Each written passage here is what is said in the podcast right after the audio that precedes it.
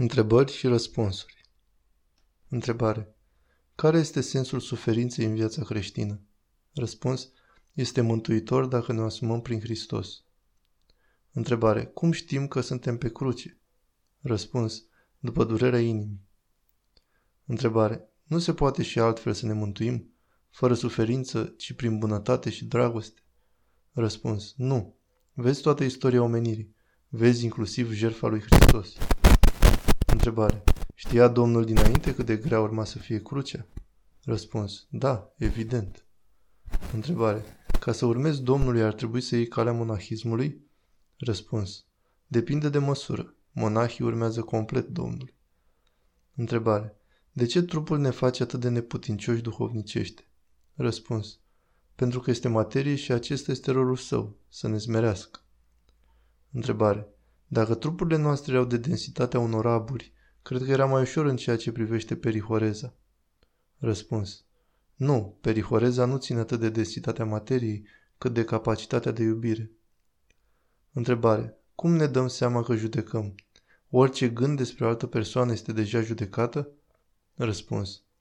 După dispoziția de ură din noi. Însă, în general, să evităm să vorbim de persoane și să ne concentrăm pe fapte, dacă e vorba de ceva rău. Întrebare. Ce să înțelegi atunci când îți accepti crucea și ani de zile ai senzația că nu s-a schimbat nimic, că te învârți într-un cerc? Dar nădejdea în Dumnezeu nu s-a pierdut.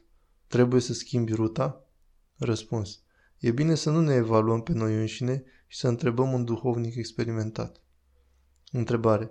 Cum știm care e crucea noastră când avem mai multe probleme? Răspuns. Păi, toate sunt. Crucea este suma tuturor necazurilor. Întrebare. Ce părere aveți despre postul ținut de femeile însărcinate? Ar trebui să-l țină? Răspuns. Până la un punct.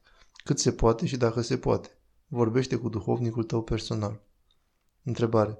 Dacă am avut poftă mare să mănânc bomboane cu ciocolată, în acest post este păcat? Răspuns. Păi cam da, să te abții. Întrebare. Nădejdea e diferită de credință. Ce este nădejdea, părinte? Nădejdea este concretă și personală. Credința este mai generală și conceptuală.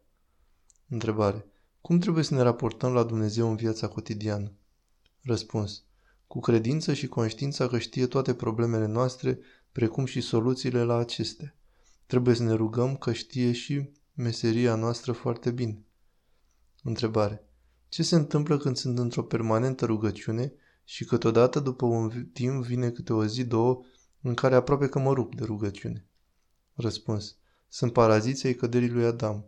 Continuă să te rogi și fii constantă și vei avea folos. Întrebare.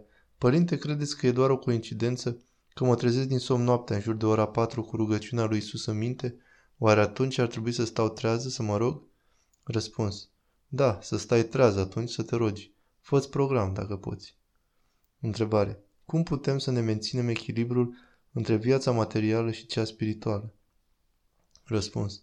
Să tăiem gândurile și grijile și atunci vom avea timpul necesar să găsim această balanță prin rugăciune. Vom da întâietate celor duhovnicești. Întrebare. Când ne dăm seama că încă avem orgoliu și mândrie pentru că ne supărăm ușor, chiar ne osândim pentru asta imediat, cum să facem să scăpăm de asta și să ne smerim? Răspuns. Da, e orgoliu, însă te lupți cu el. E nevoie de o luptă continuă, însă dacă nu dai înapoi și te mustri pe tine, în timp se va mișora. Întrebare. Părinte, un sfat pentru când simt că nu mai pot învăța și îmi pierd concentrarea. Răspuns. Să te rogi cinci minute cu Doamne Iisuse, fără grabă și fără stres, cu iubire lină. Întrebare. Cum înțelegem, depășind faza teoretică a acestei certitudini, că altă cale nu există decât numai crucea? Răspuns. Sincer, nu există altă cale decât experiența.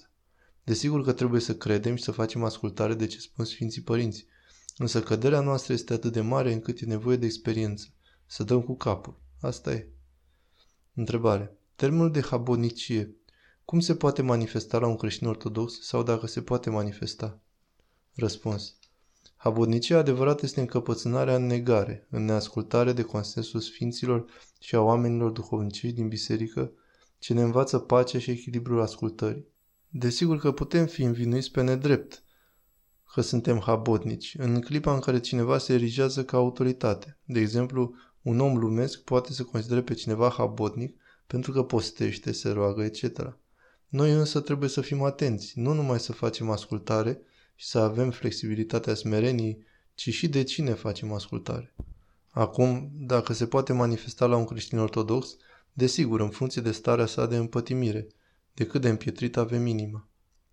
Întrebare. Nu credeți că un om se poate vindeca de asemenea boli psihice, sufletești și fără medicamente, doar cu metoda duhovnicească?